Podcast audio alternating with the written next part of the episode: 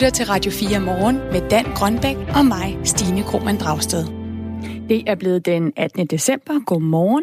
I løbet af programmet i dag, der skal vi blandt andet omkring den aktuelle debat om au pair-ordningen. Er det udnyttelse af billig arbejdskraft, når vi har filippinske øh, kvinder til at hjælpe os her i Danmark? Eller er det et rygstød til ambitiøse karrierekvinder herhjemme?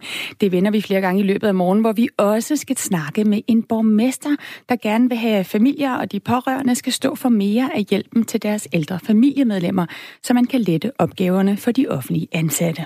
I den første time, der starter vi dog øh, ude i rummet. I dag bliver der sat et punktum for en øh, saga, der begyndte for 42 år siden. Den 9. og sidste film i Star Wars-serien har premiere i biograferne i dag. Vi taler med øh, Jesper Petersen, der er livslang Star Wars-fan, formand og medstifter for Troopers for Charity, en gruppe, der klæder sig ud som karakterer for Star Wars-universet. Og vi skal høre ham om, hvad det egentlig betyder for ham, at den sidste film nu ruller over skærmen.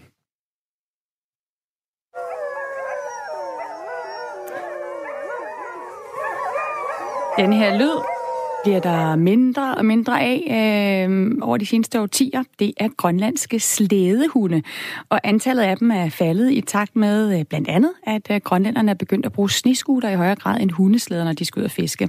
Hør hvorfor øh, cirka 6.34, hvor vi har en slædehundsentusiast og en af de førende forskere på området, Morten Melgaard, med i radioen. Og så skal vi også ind omkring den her nye ydelseskommission, som beskæftigelsesminister Peter Hummelgaard i går nedsatte.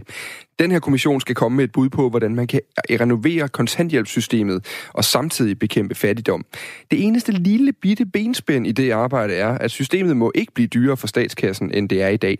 Og det er flere regeringens støttepartier mildest talt chokeret over. Vi skal høre mere til den kritik af kommissionen cirka kvart i syv. Så på den måde fik vi kastet os ud i endnu en udgave af Radio 4 morgen. Når amerikanerne står op øh, på et tidspunkt, de er ved at sove lige nu, når de står op øh, til onsdag morgen, så vil de gå en historisk dag i møde. En dag, der vil blive skrevet ind i historiebøgerne. For i dag, øh, der vil repræsentanternes hus sende præsident Donald Trump for en rigsretssag. Og det er han kun den tredje præsident i historien, der bliver.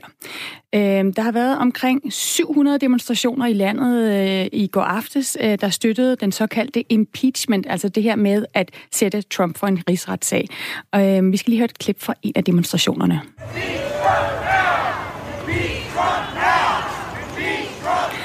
Impeach Trump now, kan man høre her. Sæt Trump for en rigsretssag nu. Det lød, sådan lød det altså for demonstranter, øh, der havde taget opstilling ved et vejkryds i byen Cleveland, som altså ligger i delstaten Ohio, og det er lidt lige midt i midtvesten i, i USA. Nu har vi øh, dig, Peter Keldorf, med. Godmorgen. Jo. Godmorgen til jer. Du er journalist, du er ikke i Cleveland lige nu, du er i hovedstaden Washington D.C. Det er rigtigt, ja. De her mange demonstrationer, der støtter op om, at nu skal den her rigsretssag mod Trump i gang. Hvad har de gået ud på? Jamen, der var, øh, som du nævnte, en, en lang række forskellige demonstrationer, store demonstrationer, mindre i forskellige egne af landet. Jeg tror, det var over 40 stater. Og demonstranterne, de ville altså vise deres støtte til demokraternes projekt med at sætte Donald Trump for en rigsretssag. Der var nogle helt små nogen, som vi lige har hørt et klip fra, som simpelthen blev holdt i vejkryds, hvor måske 50 mennesker råbte og holdt skilte op til de øh, forbikørende biler, eller noget mere større og mere organiseret med mange tusind deltagere på de centrale pladser i byerne, eller foran der, hvor øh, kongresmedlemmernes kontorbebygninger er. Øh, jeg har lige taget endnu et klip med, som vi lige kan høre fra en af de mange øh, demonstrationer. Hey, hey! Ho, ho! Donald Trump has got to go! Hey, hey! Ho, ho! Donald Trump has got to go! Peter, hvad er det, de øh, synger her eller råber? At det er en amerikanske, hvad det hedder, øh, demonstrationsklassiker, hey ho, og så kan du selv indsætte navnet, has got to go, og i det her tilfælde altså Donald Trump. Ud med Donald Trump lyder det simpelthen her fra, fra nogle af demonstranterne. Så der var en masse demonstrationer i går. Hvad, skal, hvad er det, der skal ske i dag, hvor vi jo ligesom startede med at sige, at det bliver en historisk dag? Det synes jeg, vi har hørt rigtig mange gange, når vi taler om USA, og når vi taler om præsident Trump. Trump. Hvorfor er det det så altså historisk lige præcis i dag? Fordi, som du sagde, Stine, i oplægget, det er kun den tredje præsident øh, der, i historien, der er blevet sat for en rigsretssag. Forestil dig, den første, det var i 1868, en fyr, der hed Andrew Johnson, efter borgerkrigen. Det er over 150 år siden, og han bliver nævnt i hver eneste avisartikel, i hver eneste tv-oplæg, øh, når, vi, når vi snakker om rigsretssagen mod Donald Trump. Altså 150 år.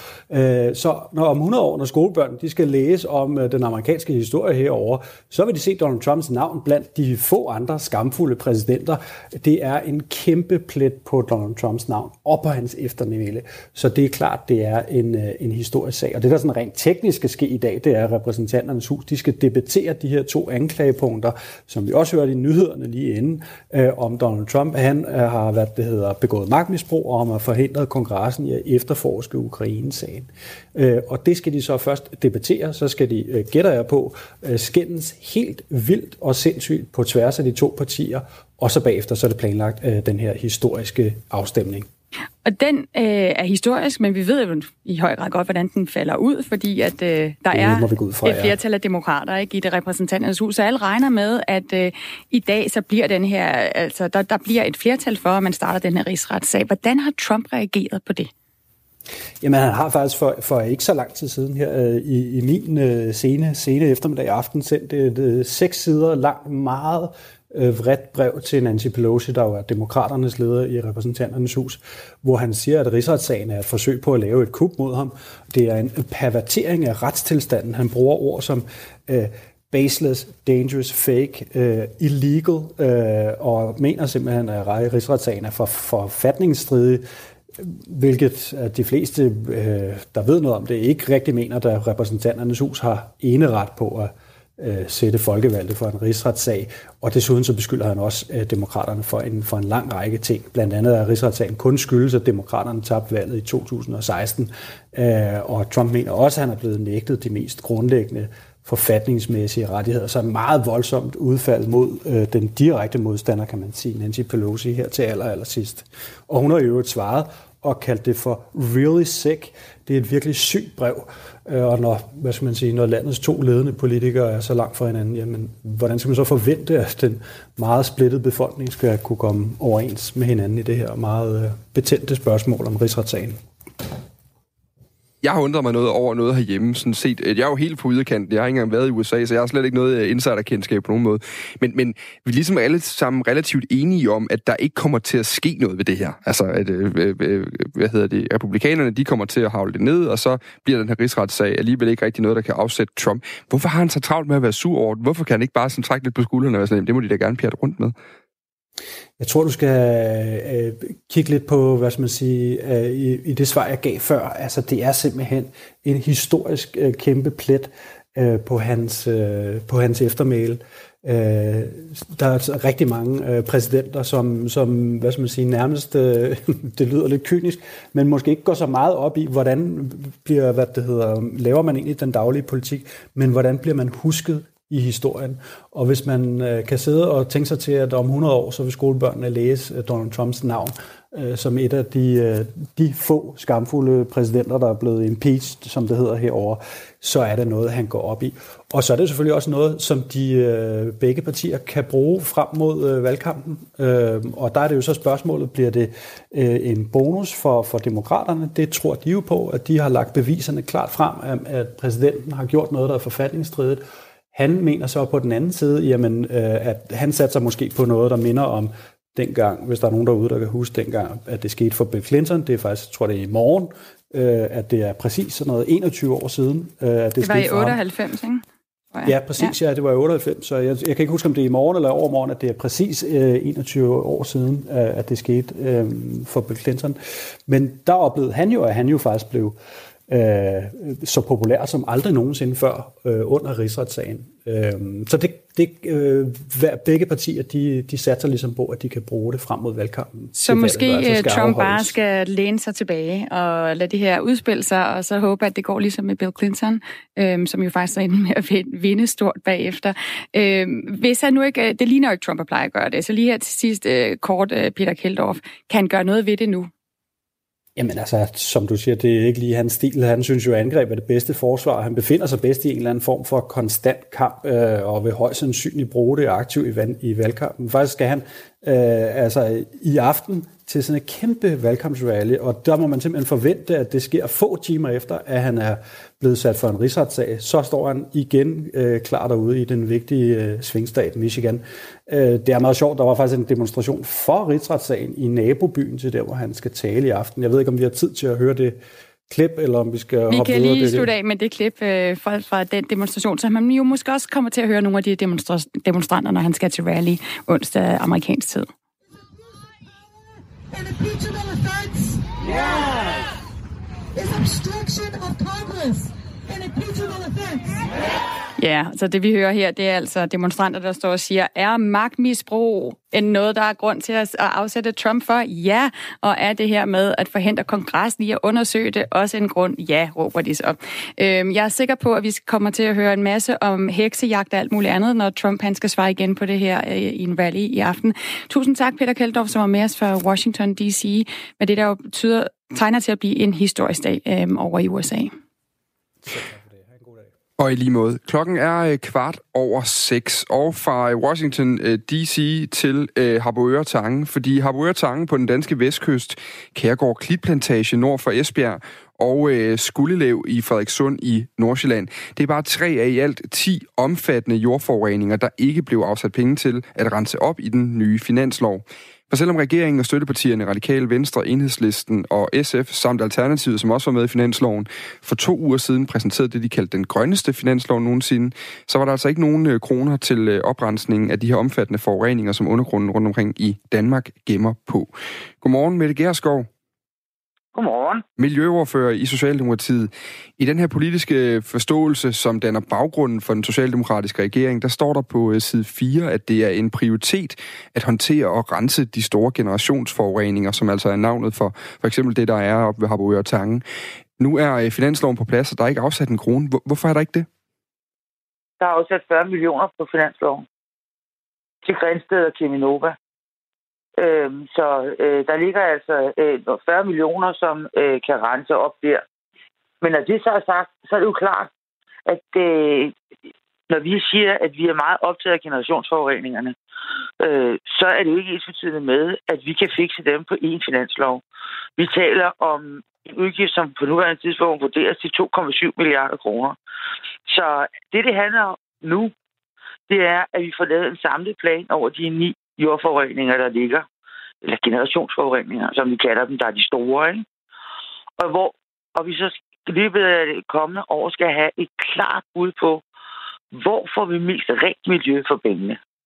Og hvor er der brug for akutte indsatser? Mm. Det er de to spørgsmål, som øh, vi drøfter med øh, regionerne, sådan så vi kan få lavet en fuldstændig klar plan om, hvor går vi i gang først. Mm. Men man snakker øh, i, i nogle af de her forureninger om rigtig, rigtig mange tons øh, gift, og man har talt om, jeg ved, Signe Munk fra, fra SF gik ind til finansloven med et øh, udgangspunkt på 300 millioner. Danmarks Naturfredningsforening har også talt om langt højere beløber. 40 millioner. Øh, nu sagde jeg godt nok 0 kroner, det kan vi så godt øh, tage med videre. Hvad, øh, hvor meget batter det, øh, mener du selv? Jo, men vi kommer jo i gang øh, i Kiminova og i Grænsted, jeg er da helt sikker på, begge steder hætter vi da 40 millioner end ingen millioner. Øh, det er jo det er jo, ikke, det er jo en begyndelse. Men man kan sige, det er jo en videreførelse af den indsats, der er. Det er, det er jo regionernes indsats. Mm. Jeg synes, at det er vigtigt at sige, at vi vil gerne have en samlet plan, og vi vil gerne være fuldstændig sikre på, at vi bruger pengene på den rigtige måde, på det rigtige tidspunkt. Og det vil sige, at vi kan lave et, et, en, faglig, øh, en faglig vurdering af samtlige generationsforureninger. Og så har vi jo altså i forståelsespapiret sagt meget klart, det her, det vil vi gerne gøre noget ved. Mm. Og vi har fire år til det. Øh, ikke fire år. Vi kan ikke nå at fjerne alle generationsforureninger på fire år. Men vi kan få lagt en klar plan, og vi kan komme i gang. Mm. Men, men øh, for lige holde fast i beløbet igen, fordi du, du taler om den her plan, det er jo nogle forureninger, som vi har kendt til i lang tid. Der er lavet øh, Ja. rapporter om dem.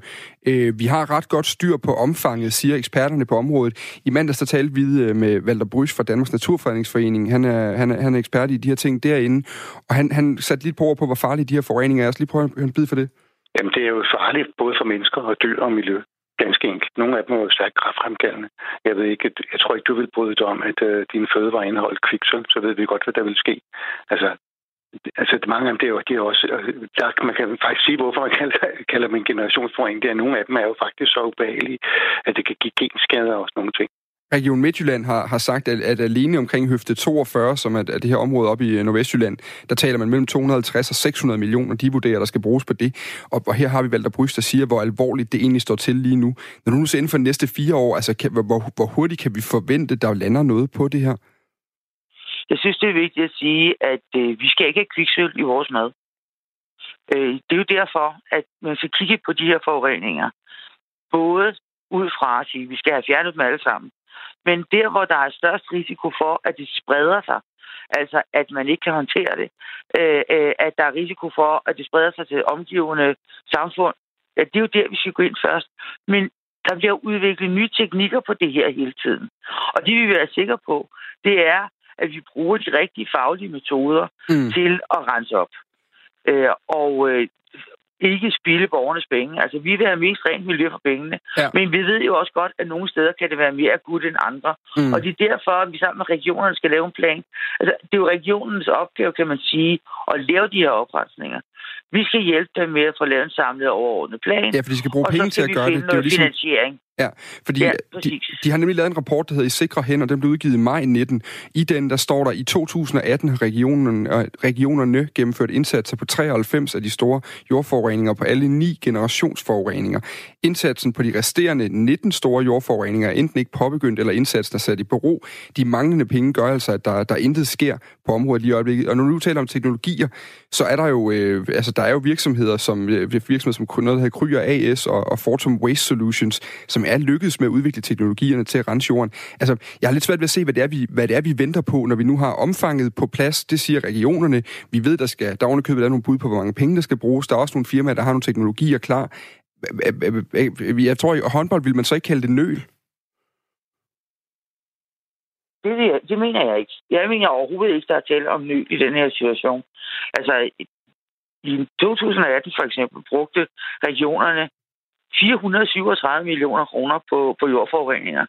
Altså, der er, bliver gjort et kæmpe indsats hver eneste dag for at stoppe øh, forureningen, mm. for at stoppe, at den spreder sig ud øh, i, i det omliggende samfund. Ja. Men Vi vil gerne være sikre på, at det ikke bare er en enkelt teknik, men at man kigger på hele det faglige område og sikrer sig, at vi får mest miljø for pengene. Det er det, der er vores udgangspunkt. Mm. Og så kan vi jo, altså, der er jo en finanslov igen næste år, og der er en finanslov igen næste år igen. Men, men prøv lige at høre, jeg vil gerne lige spille noget for dig, øh, Mette Gerskov. Det her, det er, Bjarne, ja. Han, det er Bjarne Hansen, han er miljøforkæmper. Han har ordentligt købet en af naboerne til Høfte 42, som er en del af den her store Cheminova-forurening i Vestjylland. Prøv lige at høre, hvad han sagde til os den anden dag. Man mener jo, der er en troværdighedsproblem i, når de skal stå og love os uh, før, en, uh, øh, før en valgkamp, at, uh, at, der skal, at der skal gøres noget ved og, og lige sådan i, i forbindelse også af den valgkamp, øh, vel og med. Og det er jo sådan set det, der, der ligger tungest i, øh, at de i september morgen øh, ser og, og, og, og siger, at de skal nok uh, gøre det, de kan til en.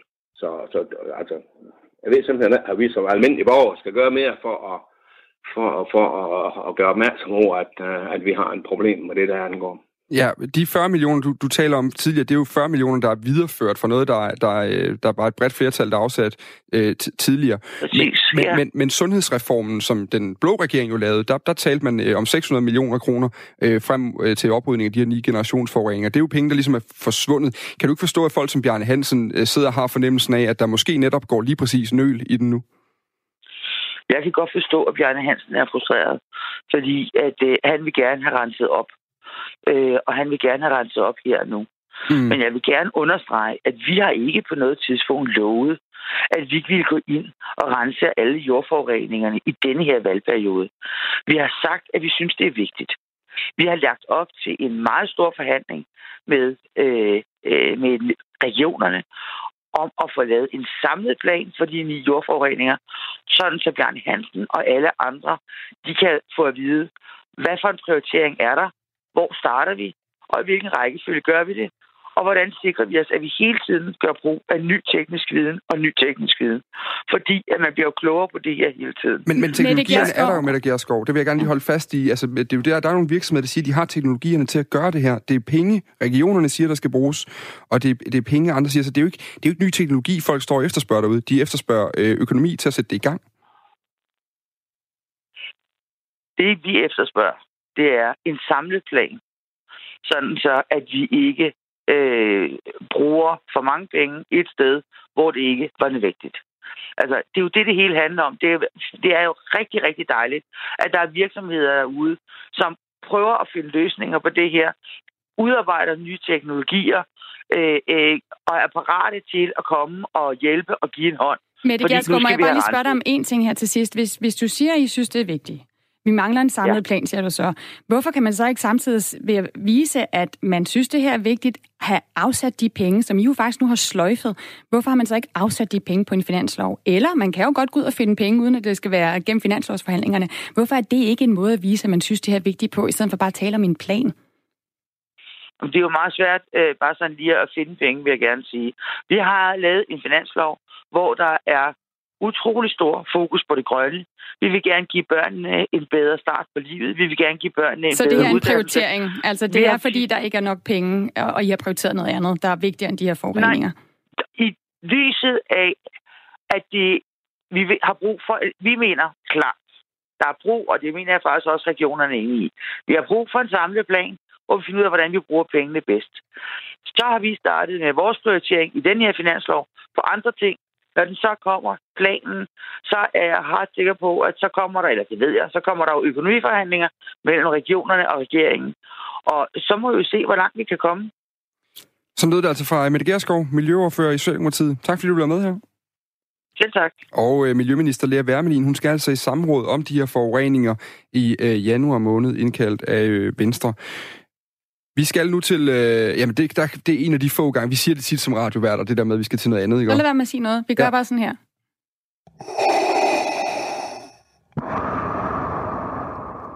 Og det er altså ikke øh, Dan, der trækker vejret tung, fordi jeg lige kom til at i ret om lidt. Den lyd, du hørte her, det er måske verdens mest kendte vejrtrækning. Sådan lyder det, når en af de største skurke i filmhistorien trækker vejret i filmen Star Wars.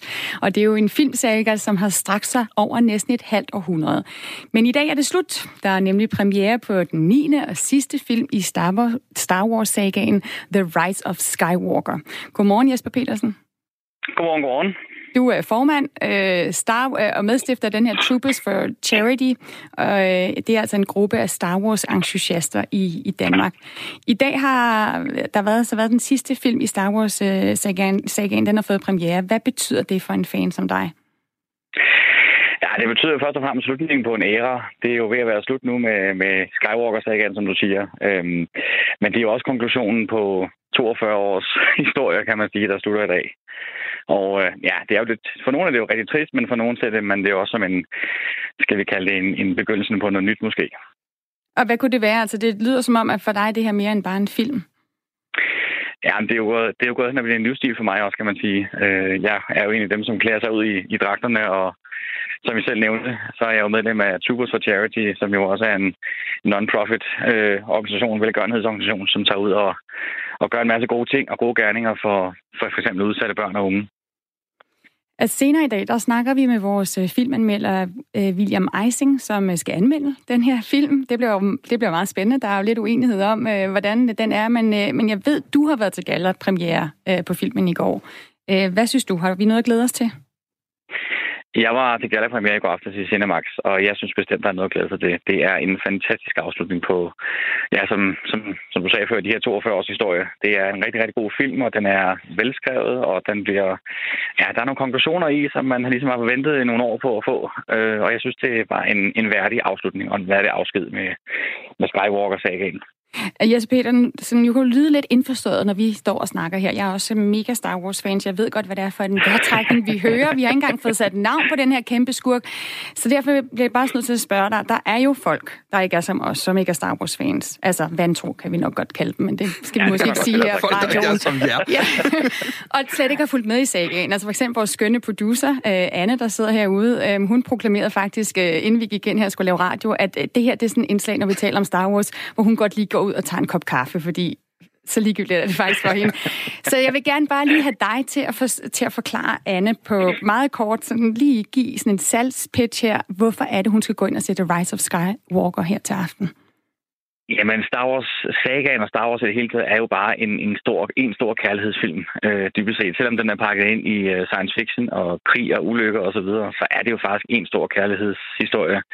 Og øh, mange som går ind og ser den for første gang, bliver sådan overrasket over, gud, jamen, var det det, det handlede om? Øh, og jeg tænker i hvert fald, specielt mange kvinder kan godt blive overrasket over, hvor, hvor, hvor god en kærlighedshistorie det faktisk er. Når man skræller alt krig og ødelæggelse fra, så, så er det faktisk en, en smuk kærlighedshistorie mellem øh, nogle familiemedlemmer, som i, i overvis har været splittet af, af krig og ødelæggelse. Ved du hvad, jeg havde faktisk tænkt mig at stille et spørgsmål mere, Jesper Peters, men jeg tror, vi runder af der, fordi det synes jeg faktisk var den fineste afslutning, vi kunne få på det. Det er da godt. Kommer du til at savne Star Wars på den anden side? Hvad siger du undskyld? Kommer du til at savne Star Wars på den anden side? Nej, jeg ved jo godt, der kommer til at ske noget andet også. Det der kommer fortsætter til at være jo det. Andre serier. Ja, ja, det er jo det. Vi, det regner, ja, det. vi regner med, at der kommer en serie, gør vi ikke? Jo, jo der det er jo det, vi gør. allerede nu, og der er også øh, planlagt flere sager, så må det ikke, der kommer noget i fremtiden også. Tak til dig, Jesper Petersen, som altså har set filmen her tirsdag aften til gallerpremieren, og nu er klokken halv syv, og der er nyheder. Det er blevet tid til nyheder her på Radio 4. Efterårets rekordhøje nedbør stresser landbrugets afgrøder, veje, sommerhusområder og marker står under vand i det vådeste efterår nogensinde. Ikke siden man begyndte at måle klimaet i 1874 er der faldet så meget regn på denne årstid, det skriver Kristeligt Dagblad. Især i Vest- og Nordjylland er den gal. Det er også her, at vintersæden lige nu står og drukner, fortæller landmænd til avisen. Kartoflerne ligger også i jorden og rådner mange steder i landet, fordi det har været formudret til at få dem op.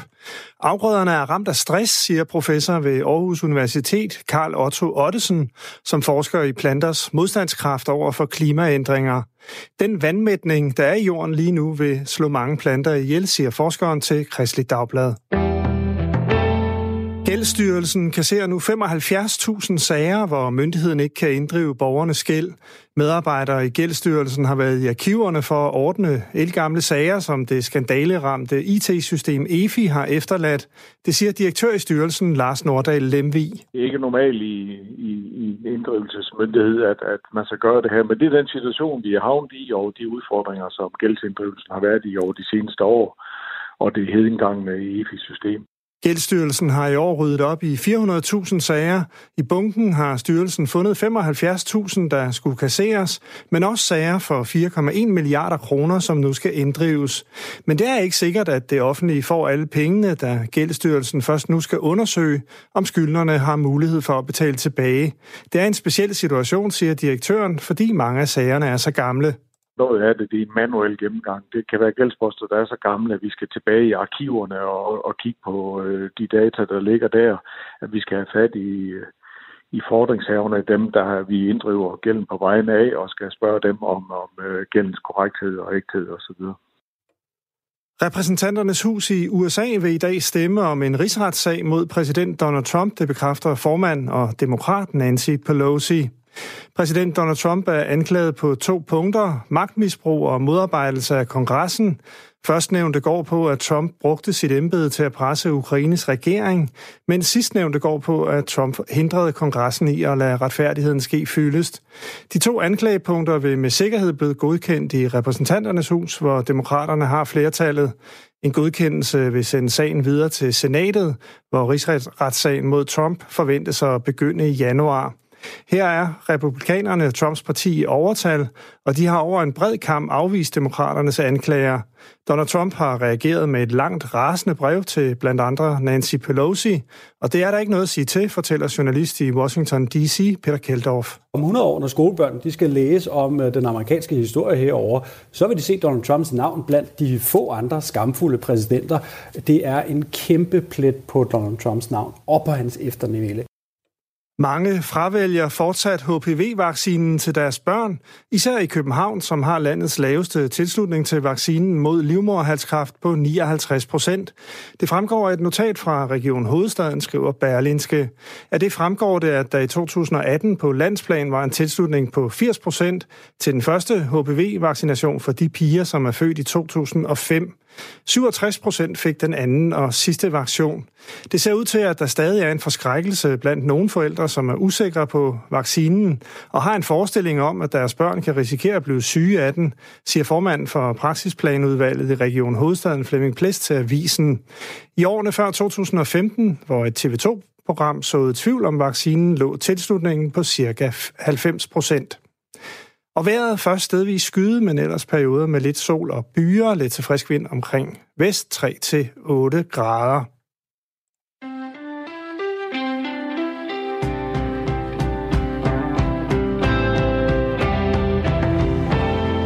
Henrik Møring har på fremragende vis nyhederne her til morgen. Klokken den er blevet 5 minutter over halv syv. Og øh, vi skal lige huske at sige, at øh, du kan jo altså godt komme i kontakt med os. Vi vil rigtig gerne høre, hvad, du, øh, hvad dine tanker er om de historier, vi står og fortæller om her i radioen. Om det er Star Wars eller øh, øh, generationsforurening? Vi tager det hele, så længe det er øh, pænt skrevet, og der er nogle gode argumenter bag. Send os en sms ind på øh, 1424. Du starter sms'en med R4, så ellers øh, din øh, besked. Så kigger vi på den, og, øh, og vil også rigtig gerne have din mening med i, i radioen. Nu skal vi lige runde øh, lidt af en øh, lille følgetong, har det nok været, øh, Stine, de sidste par dage, kan man godt kalde det efterhånden. Der var den her øh, relativt chokerende oplevelse, nogle forbipasserende må have haft på Park Allé i Aarhus i, øh, i weekenden lørdag aften, for at være helt præcis, hvor to små børn, en dreng på henholdsvis øh, to og et halvt og en lille pige på, øh, på godt om, omkring et år, øh, simpelthen blev fundet stående helt alene. Øh, der var en mand, der stod og holdt øje med det, i en halv times tid. Der kom ikke nogen og hentede mig, så ringede han til politiet, og så blev de hentet af politiet og har været i, i de sociale myndigheders varetægt øh, siden. Øh, så har efterspillet ligesom været at finde ud af, hvem er de her børn for det første? Hvor kommer de fra, og hvem er deres forældre? Og øh, nu mener øh, Østjyllands politi altså, at man har identificeret faren til de to børn. Det skulle være, der skulle være tale om en 34-årig øh, afghansk mand, som har opholdt sig i Danmark, men som tidligere er blevet udvist efter en øh, dom og øh, som, som nok er i udlandet, formoder man for Østjyllands politi. Ligeledes er moren heller ikke i Danmark, vurderer politiet, og de siger altså, at øh, de fortsætter deres efterforskning for at finde frem til de her forældre og finde ud af præcist. Det er jo det store spørgsmål, alle stiller sig. Hvorfor blev de her to børn efterladt midt på en travl busgade midt i en mm. dansk storby i lørdags. Og de så ikke forhudlet ud. De, øh, de havde været i bad, de havde pænt tøj på, og de virkede glade, sagde den mand, der fandt dem. Altså, de mm. virkede mm. ikke ked af det, Nej. så de har ikke stået der i lang tid og savnet mor og far. Så hvad er det, der får øh, en mor, en far eller, eller nogle andre familiemedlemmer til at efterlade to, to børn? Altså, mm. hvor desperat er man, hvis man, hvis man gør det, eller, eller hvor udspekuleret? Yes. Michael Kjeldgaard, han er øh, politiinspektør ved Østjyllands politi. Han siger en pressemeddelelse, citat, vi ved ikke, hvor faren befinder sig, men formentlig er han i udlandet. Vi mangler desuden at få identificeret moderen, men vores formodning er, at hun heller ikke opholder sig i Danmark. Allerede nu, der er øh, børnenes farmor anholdt og sigtet for øh, vandrygt af børnene. Hun blev dog øh, løsladt efter et grundlovsforhør, og øh, så er det ellers øh, det, man, man arbejder videre med nu. Og altså, to andre personer sidder i øjeblikket sådan administrativt frihedsberøvet, og de er ligesom faren til børnene blevet identificeret og har efter politiets vurdering altså ikke gjort noget strafbart. Og vi kan jo lige fortælle, at vi talte jo med en børnepsykolog, mm. i mandags, øh, om da den her sag jo lige var kommet frem, øh, som sagde, at noget af det vigtigste, det er jo simpelthen, at, at de her børn er i trygge hænder, at de er sammen med øh, nogle voksne, øh, der giver dem omsorg, og specielt fordi de er så, så unge, så hvis de for eksempel bliver sat i en plejefamilie hurtigt, hvis det er det, der sker, og man ikke ender med ikke at kunne finde mor og far, jamen øh, så kan de godt komme sig over det her øh, traumer, som det jo selvfølgelig er at blive forladt. Vi holder øje med historien. Klokken er blevet godt og vel 8 minutter over halv syv.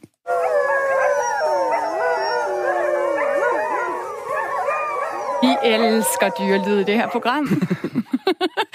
det er altså den grønlandske, det er ikke en morhund, skal jeg lige sige. Det er heller ikke en vaskebjørn, hvad har vi ellers været igennem. Det er en grønlandsk slædehund, og den er, og det er jo faktisk ikke spor sjov, i fare for at uddø. Fordi i løbet af de seneste 20 år, der er antallet af de her slædehunde blevet halveret, øh, så der nu kun er 15.000 af dem tilbage. Øh, men hvad går verden glip af, hvis den grønlandske slædehund helt forsvinder? Øh, med os har vi øh, Morten Melgaard, som jo er slædehunds entusiast og professor ved Grønlands Universitet, øh, og du forsker i dyr og miljø i Arktis. Godmorgen. Godmorgen, godmorgen. Øh, prøv lige først at fortælle, hvad, hvad, øh, hvorfor det er, at, øh, at der er et problem. Altså, hvorfor er de grønlandske slædehunde i fare for, for at uddø? Jeg, jeg nævnte lige øh, her i starten af morgenen, at det er noget med, hvordan man fisker. Ja, det, det kan man godt sige. Det er en af årsagerne. Altså, bestanden er blevet halveret over de næste, over de sidste 20 år, og øhm, der er flere forklaringer på det. En er også, at øh, klimaet er blevet varmere, og der er mindre havis, som man kan bruge slædehundene på. Samtidig så er snescooteren også vundet frem og udkonkurrerer hunden og, og slæden øh, i flere forskellige sammenhænge. Og så som du så, så selv siger, så er øh, fiskeriet øh, og fiskerierhvervet, det overtager langsomt fangererhvervet. Og, og i den forbindelse så bliver der også mindre og mindre brug for, for hunden og, og slæden. Hvad er det, der er så særligt ved den her grønlandske slædehund? Jo, men det er et helt unikt dyr, som har er blevet udvalgt og igennem mange tusind år. Og derfor så har man fået en, en hund, som er helt usædvanligt stærk og udholdende. At mere end, end nogen anden hund, man, man kender. Den, på den måde er den ligesom en... Øh, den er også en, man kan sige, en kompagnon til Inuit i, i det arktiske. Den har været med overalt til alle tider. Og, og derfor så har den så altså udviklet sig til den her meget, meget specialiserede og fantastiske hund. Og hvad, hvad er det? Altså, det er, jo, det er jo også noget med, en ting at den er en stærk hund, og, og den kan begå sig i de her øh, arktiske forhold. Øh, men man, man ved jo også, når man har set øh, nogle film med, med slædehunde, at der, der virker som om, der er et helt specielt forhold mellem øh, de mennesker, øh, der bruger hunden, og så hundene. Kan du fortælle jamen, lidt om det? Jamen, det, det er helt rigtigt. Altså, for at kunne køre med de her hunde, så skal der være et, et meget tæt forhold, øh, og der skal være en meget præcis opdragelse af hundene også. Fordi hundene, de øh, opfører sig jo også som, som et ulvekoppe, kan man sige, at man skal kunne styre dem på en god måde. Ikke? Og den, den tillid, som der så opstår mellem, mellem hunde og mennesker, er jo så også tit det, der er forskel på liv og død, når man færdes i, i det arktiske. Fordi at den skal redde en igennem snestorme og over sprækker i havisen og fra rasende isbjørne osv. Så, videre, så, videre. så det er en, det, på den måde er det en, en meget øh, sådan tæt sammenhæng, der er mellem dyr og mennesker, og det har der altid været i, i det arktiske og i Grønland. Man kan tale om, at funktionen jo, så er lidt, altså man kan sige, arbejdsopgaven, øh, det er vel så den, der er ved at forsvinde fra den grønlandske slædehund nu. Hvor, øh, hvor godt et, et kæledyr er den, for den skal vel så ligesom finde en ny funktion i samfundet? Jo, men den, den, den er ved at udvikle sig til, til ny, kan man sige, arbejdsopgaver. Blandt andet i turistindustrien, der, der er det jo meget populært at køre på, på hundeslæde. Så der, der vil den helt sikkert øh, få en rolle. Også i forbindelse med trofæjagt efter moskusokser og den slags, så vil det også være hundeslæden, der kunne spille en, en rolle der. Så på den måde, så, er, øh, så skal den nok finde nye veje, og der er stadig mange unge mennesker i Grønland, som er optaget af at, at have hunde og, og udvikle det, og der vil helt sikkert også være mange, der bruger den i, i deres fritid, og det er der også i dag så til jagt og, og til mm. bare til ture ud i landskabet. Det er jo en fantastisk måde at bevæge sig igennem naturen på. Øhm, bliver der gjort andet for at sikre, at den her race ikke uddør nu? Jamen, øh, det grønlandske selvstyre øh, har øh, sat en stor vaccinationskampagne i gang, sådan at man kan sikre, at de epidemier, der tidligere også har været ret hyppige, altså hundesyge og andre ting, at de bliver holdt nede, øh, så hunden ikke på den måde i hvert fald bliver truet. Og så her til foråret, der kommer det, det grønlandske folketing også med et forslag til, hvordan man kan, til forskellige måder, man kan, man kan hjælpe hunden på. Så man er meget opmærksom på det også i Grønland, at det er vigtigt at holde fast i de fantastiske dyr. Morten Melgaard, du, øh, du bor i Grønland, øh, og du, hvor, hvor, lang, hvor mange år har du boet der? Jamen, jeg har boet der de sidste seks år, men jeg er kommet der, siden jeg var barn. Og har du selv været ude øh, og, og øh, simpelthen kørt med en hundeslæde? Ja, det har jeg gjort. Det har jeg gjort mange gange. Hvorfor, prøv lige at fortælle, er det, hvorfor er det så specielt? Jo, men det er jo, øh, det er jo helt fantastisk at sidde øh, på en slæde i højt solskin, solskin øh, sne på isen, helt stille, og hundene, der bare trækker og puster og trækker en ud igennem det her fuldstændig fantastisk storslåede landskab. Altså, sådan en, en, en oplevelse får man ikke på, på anden vis, og der er ikke noget, der kan konkurrere med den. Så på den måde, så, så er det en, hvad skal man sige, man, man bliver ført over i en anden verden på mange måder. Og det, det, det, det kan man ikke få på anden vis. Den øh, verden må vi håbe, at der er mange flere, der får lov til at prøve at opleve, øh, hvis vi kan holde gang i den her hunderace. Øh, mange tak til dig, Morten øh, Melgaard, for at være med her, øh, professor ved Grønlands Universitet. Velbekomme. I øh, Rudersdal Kommune forsøger man at skubbe noget af velfærdsopgaven øh, over på familierne til syge og ældre. Øh, det skal give flere ressourcer til dem, der virkelig har brug for hjælpen.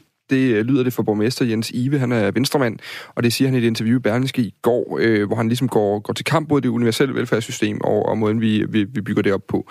Vi skal snakke med Jens Ive øh, kl. 7.07 lige på den anden side af nogle øh, nyheder, og hvis du har kommentarer til det, eller spørgsmål til det allerede nu, eller tanker om det her med, om pårørende skal spille en større rolle i forhold til, øh, til vores ældre og vores svage, så tag lige og øh, send os en sms ind på 1424, hvor du starter sms'en med R4, så, øh, så skal vi øh, nok love at tage snakken med øh, Jens Ive. Er det en god idé, at familiemedlemmer de påtager sig flere opgaver, øhm, som er dem, der i dag varetages af det offentlige? Eller kan man sige, at vi har et højt skattetryk her i Danmark? Det er måske det, man skulle synes, det offentlige skulle kunne klare. Mm. Send en sms til 1424, øhm, skriv R4 og så din besked.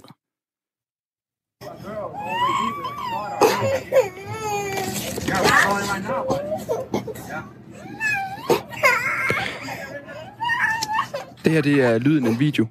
Ja. Du bad mig om at se øh, i, nu vil jeg sige i morges, men nu er det morgen, og det var nærmest i nat, da jeg mødte, ja. at jeg fik lov til at sidde og kigge på den. Det er en mor, der ligger helt bevidstløs på sådan en gang i et supermarked. Og så står der en, øh, en lille pige, tror jeg det er. Man kan ikke, det er ikke så nemt at se, fordi ansigtet er sløret. Hun har i hvert fald øh, lyserødt tøj på, og øh, står og prøver at, at ruske øh, sin mor vågen. Altså, det er helt absurd øh, mm. fjernsyn, hvad jeg vil sige. Øh, hvad er det, der er sket der, Stine? Hvorfor, hvorfor skulle jeg kigge på den? Ja, det skal du, fordi at øh, den her mor, der altså ligger fuldstændig bevidstløs, som du også siger, den her datter på, ja, måske en to-tre år, altså man kan se, det er en, der ja, måske mindre end der, ikke? Det er en, der har lært at gå, ikke? Og hun går rundt med sutten i munden mm. og, og prøver at løfte morens arm og prøver at løfte morens hoved. Det er jo til at, det er jo hjerteskærende, det er det. Mm. Men altså, moren er en af de øh, 68.000 øh, amerikanere, der i, i 2018 øh, og også i årene før øh, har vi haft det her meget høje tal på amerikanere, der simpelthen øh, endte øh, enten med at dø, eller i hvert fald blive meget tæt på at dø af en overdosis. Øh, pille- og narkomisbrug, det er i dag den hyppigste dødsårsag blandt amerikanere, der er under 50 år. Det er fuldstændig absurd, og det er jo den her opioide ting, vi har også har hørt om på de her breddegrader, som øh, en historie, der også har bredt så langt ud over USA's grænser, øh, ja. af de her opioids, som simpelthen har, øh, har fundet større og større øh, attraction ude blandt øh, helt almindelige mennesker. Ja, og det kan man jo spørge sig selv om, hvad, hvad søren er det her for noget? Men det mm. er altså det er øh, stærkt vanedannende, smertestillende medicin, hvor at øh, den amerikanske medicinalindustri i årvis har fortalt amerikanske læger, at de her opioider, altså den her smertestillende medicin, den var helt uproblematisk at udskrive, når man havde folk, der var fysisk nedslidte på grund af hårdt arbejde. Hvis man havde topatleter i skolen, så skulle man bare udskrive de her opioider, for der var overhovedet ikke nogen problemer med, at det var vanedannende, og det var på ingen måde farligt, og der var ikke alle de her bivirkninger, som man ellers har haft. Nu står USA så med en dødsepidemi, der rammer alle samfundslag. Altså, jeg har selv oplevet det. Jeg har været i, i West Virginia, hvor jeg skulle lave øh, nogle helt andre historier om, om øh, forurening efter kulminerne og om øh, deres holdning til, til, til Trump, deres syn på kristendom. Jeg kørte rundt i de her bjerge i West, West Virginia og undrede mig over, at det jeg så hver gang, der var en skolebus, der stoppede om morgenen, det var øh, bedsteforældre, der kom ud med børn og puttede dem på skolebussen. Mm. Og hver gang jeg så stoppede for at tale om nogle af de andre øh, emner, jeg skulle lave historier om, så var der også en historie om nogle, en, altså en ældre generation, der sad uden deres egen børn, fordi de havde problemer med misbrug, eller måske var døde af misbrug, og nu øh, skulle de simpelthen tage sig af deres børnebørn. Der er et billede, som øh, mange danskere, ligesom jeg selv, nok øh, kan huske, øh, som florerede i medierne meget. Øh, jeg kan ikke engang huske, hvornår det var, det var for et års tid siden måske. Det er et billede øh, taget ind af øh, vinduet, i, altså sådan førervinduet i en bil, hvor der ligger en øh, mand og en kvinde på forsædet. Manden, øh, der øh, har ført bilen, ligger sådan helt bevidstløs op ad sideruden. Kvinden er sådan øh, faldet ind over øh, midterkonsollen i, i, på forsædet, der ved siden af passagersædet. Og på bagsædet er der et... Øh, så også et lille barn. Ja, men jeg kan faktisk mærke, at jeg bliver lidt påvirket, for jeg kan huske, ja. det der billede, det, det fortalte historien langt bedre, ja. end alle korrespondenter kunne på det tidspunkt, fordi der sidder det her lille barn på bagsædet og øh, kigger op, og så ind af passagervinduet er der en hånd fra en betjent, som altså er i gang med at tage pulsen, så vidt jeg husker, mm. på den her kvinde på passagersædet. Og derfor er det altså også sådan nu, at, øh, at rundt omkring i de øh, amerikanske delstater, der har man altså givet politi og sundhedspleje, man har givet dem den her, øh, øh, hvad hedder det, altså der, der findes simpelthen noget, man kan sprøjte ind for at modvirke en overdosis, hvis man gør det hurtigt nok. Og der er ikke nogen steder i USA, hvor, folk, hvor politifolk ikke har det på sig nu, mm. fordi man altså møder det her. Jeg skal bare lige igen sige, det er så ikke kun i West Virginia, blandt nedslidte kulminearbejdere, at den her epidemi har ramt. Jeg har også talt med en helt almindelig familie i Pennsylvania, hvor det ramte øh, en familie familie, hvis øh, unge søn øh, øh, spillede basketball og, øh, og, og simpelthen øh, var, havde fået udskrevet nogle piller, og de var overhovedet ikke klar over, at han så hurtigt var blevet øh, afhængig af det. Så det, det rammer højt som lav. Øh, I Pennsylvania her, som jeg lige taler om, der var der, der, der er cirka 14 amerikanere, der dør hver dag af det mm. her pillemisbrug. Grunden til, at vi, har, vi taler om det her nu, Dan, det er jo, at en af de øh, medicinalfirmaer medicinalfirmaer, Purdue Pharma, som har tjent milliarder på at sælge den her stærkt vanedannende, de her piller, som hedder Oxycontin, de øh, har været ved at indgå et forlig med en masse delstater, der har sagsøgt den, som siger, at det simpelthen har kostet øh, formuer for dem at have øh, hvad hedder det, den her kæmpe dødsepidemi og sundhedskrise. Mm. Øhm, og de har indgået et forlig, men nu er det så kommet frem i en rapport, øh, at øh, de samtidig, mens de var ved at indgå det her forlig, har øh, hævet en masse, en stor del af deres formue ud af deres medicinalfirma, inden de altså indgik det her forlig med, med familierne. Så mm. det har selvfølgelig vagt, øh, vagt ramaskrig. Og den sidste ting, man så lige kan sige, det er, at øh, det er slut for det her firma, Purdue Pharma. De siger, de vil ikke sælge mere den her smerte øh, stærkt vanedannende medicin, altså Oxycontin-pillerne. Nej, øh, nu har de fundet på en ny medicin, de vil slå sig op på. Kan du gætte, hvad det er? Øh, jeg tror næsten ikke gæt, nej. Nej, men det er selvfølgelig øh, en afvendingsmedicin. Det er jo lige præcis så dejligt kynisk, som man, kan, øh, som man kunne forvente på en eller anden måde. Det er lige præcis det der. Så vi venter altså på at se, om de kan indgå et forlig med øh, alle de her øh, familier, som, øh, som har lidt under den her epidemi. Præcis som billeder, så kan lyd nogle gange fortælle historien endnu bedre, end øh, vi kan, når vi står og snakker her. Jeg synes lige, vi skal runde af med at høre øh, altså, øh, live-billeder direkte, eller ikke live-billeder, men billeder direkte, lyd det er direkte. En, øh, det er en video optaget af nogle gang. af dem, der står og kiggede på den her dame, der mm. er faldet omkring, at de har ringet til en ambulance, og det er derfor, vi har øh, lyden. Altså direkte fra en gang i et helt almindeligt supermarked i en helt almindelig by i USA.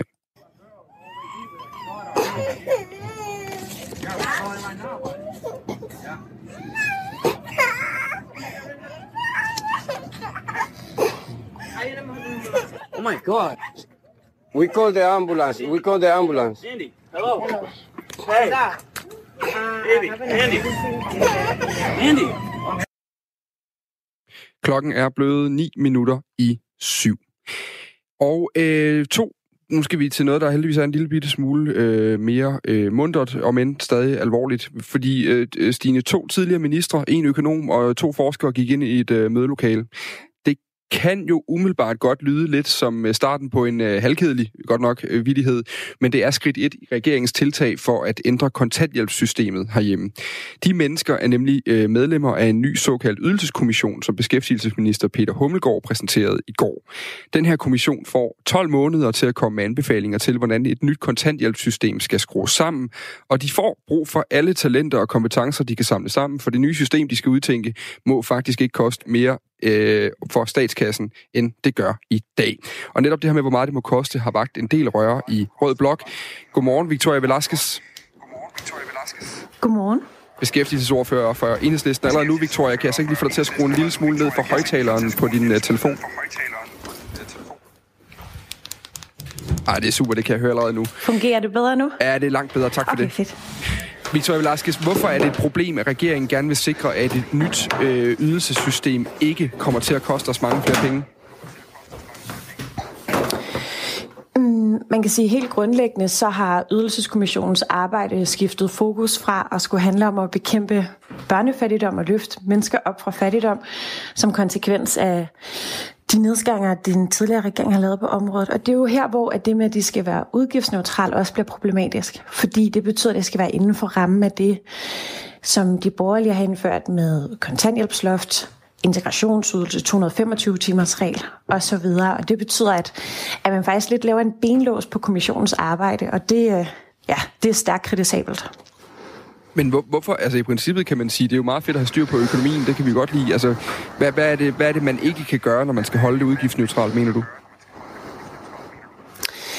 Jeg er fuldstændig enig, og vi er selvfølgelig klar på at, øh, at finde anden finansiering. Problemet er bare, når det skal være inden for rammen, så hvis kommissionen vil anbefale et tiltrængt løft af børnefamilier, for eksempel, vi har talt om de her 64.500 børn under fattigdomsgrænsen, men så skal de finde pengene hos en anden gruppe, og det er det, vi ikke vil være med til, at for at hjælpe nogen, som trænger at vi så skal finde pengene hos andre ledige eller syge, som heller ikke har særlig meget at rykke rundt med.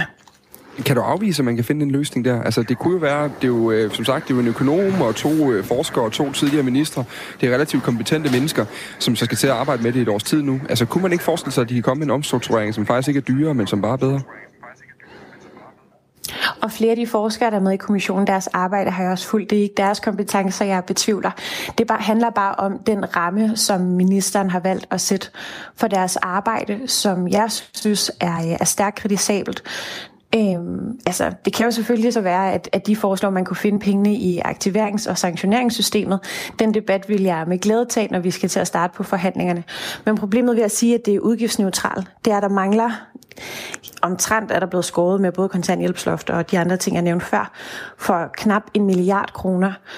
Og det vil sige, at man inden for en ramme, som allerede er blevet for snæver, skal prøve at finde nogle løsninger. Og der synes jeg bare, det er hammerne ærgerligt, fordi vi kan risikere, at kommissionens arbejde faktisk bliver ubrugeligt på grund af denne her benlås.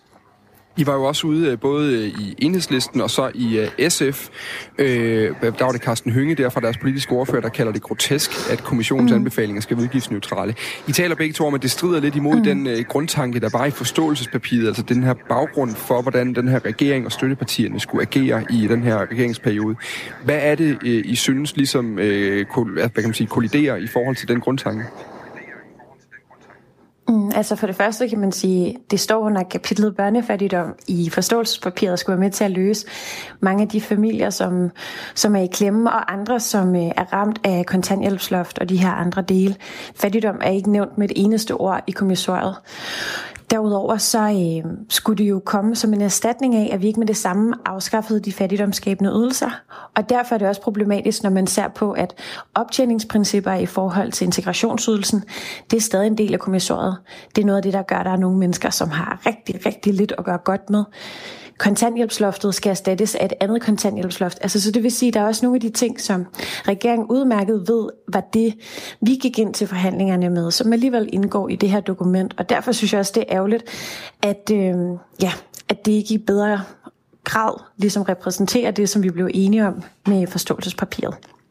Og så for at vende tilbage til det her med, øh, med selve kommissoriet. Nu er det jo mm. ligesom nedsat, de har 12 måneder. Er det ikke lidt tidligt at gå ud og kritisere det? Altså, øh, når der stadig, stadigvæk er så været 11 måneder og 30 dage, til de skal komme med nogle anbefalinger? Jamen, kommissionen skal jo arbejde ud for det grundlag og den præmis, som de får sat. Så derfor så giver det god mening, at øh, hvis den ramme og de arbejdsbetingelser, der er for kommissionen, de er dårlige, at, øh, at vi selvfølgelig går ud og kritiserer det. Øhm, og så må vi jo tage forhandlingerne, når de skal gå i gang. Jeg kan i hvert fald bare sige, at vi vil kæmpe benhårdt, og det ved jeg både bliver sammen med de radikale og med SF for, at vi får afskaffet de fattigdomsskabende ydelser. Vil, vil I kræve, at ydelserne for nogle grupper stiger? Altså, du, du er lidt inde på det her nu. Altså det, der er problemet med kontanthjælpsloftet, det er jo faktisk ikke det kontanthjælpen, den går ind og rammer. Det er især boligsikringen. Og det er noget af det, som har øh, skubbet rigtig mange familier, fordi at de pludselig ikke har til at kunne betale huslejen. Og det er også derfor, man kan sige, at ydelseskommissionen kunne give god mening, så man ser på helheden. Hvad er den enkeltes livsbetingelser i forhold til at øh, have et ordentligt rådighedsbeløb, have råd til at, øh, at bo i en bolig, hvis vedkommende har børn, medicinudgifter eller, eller andre forskellige øh, øh, udgifter og behov. Øh, så det synes jeg egentlig er fornuftigt nok at kigge på, altså det hele billede. Øhm, men det er da klart, at der er nogle af de mennesker, som øh, har rigtig lidt at gøre godt med, som, som skal have løftet, øh, om det så kontanthjælpsloftet, som vi foreslår, at der støtte til boligen, den skal blive normal igen, eller, eller nogle andre dele. Det er der massivt brug for. Øhm, Victoria øh, Velasquez, jeg skal lige forstå det sidste, du mm. sagde her. Altså, var der nogle bestemte ydelser, ja. som I øh, vil kræve øh, stiger? Ja, altså man kan sige, med kontanthjælpsloftet, så er det jo for eksempel den ydelse, hvis man skal kalde boligsikringen det, man får som tilskud til sin husleje den bliver sat ned lige nu med kontanthjælpsloftet. Så nu vi har været ude og sige, at kontanthjælpsloftet skal øh, afskaffes, så selvom det hedder kontanthjælpsloftet, så det er det jo faktisk et loft på boligsikringen. Så der er flere forskellige dele omkring det. Derudover er der med integrationsydelsen, hvor at øh, der er både den her trin optjeningsprincipper med trinene, hvor at der er nogen, der har utrolig lidt at leve af, og det generelt er integrationsydelsen på et enormt lavt niveau. Øhm, og det er noget af det, der gør, at vi især folk har under det minimumsbudget, som Rådet for Social Udsatte de anbefaler. Så der er flere forskellige steder, hvor det er, at, øh, at vi ser hen, sådan, så vi sørger for, at folk har den øh, ja, rimelige levevilkår mm. og har mulighed for at kunne betale deres husleje, medicin og sådan nogle forskellige dele.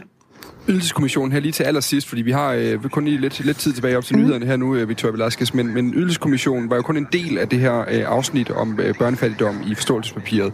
Der er jo derudover, mm. at man vil fjerne, lave en fattigdomsgrænse, og man har også indført det her tilskud til, øh, til børnefamilier, som allerede er øh, sat i gang. Mm. Er, det, er det ikke lidt, at I råber højt omkring en enkelt lille ben i den større pakke her?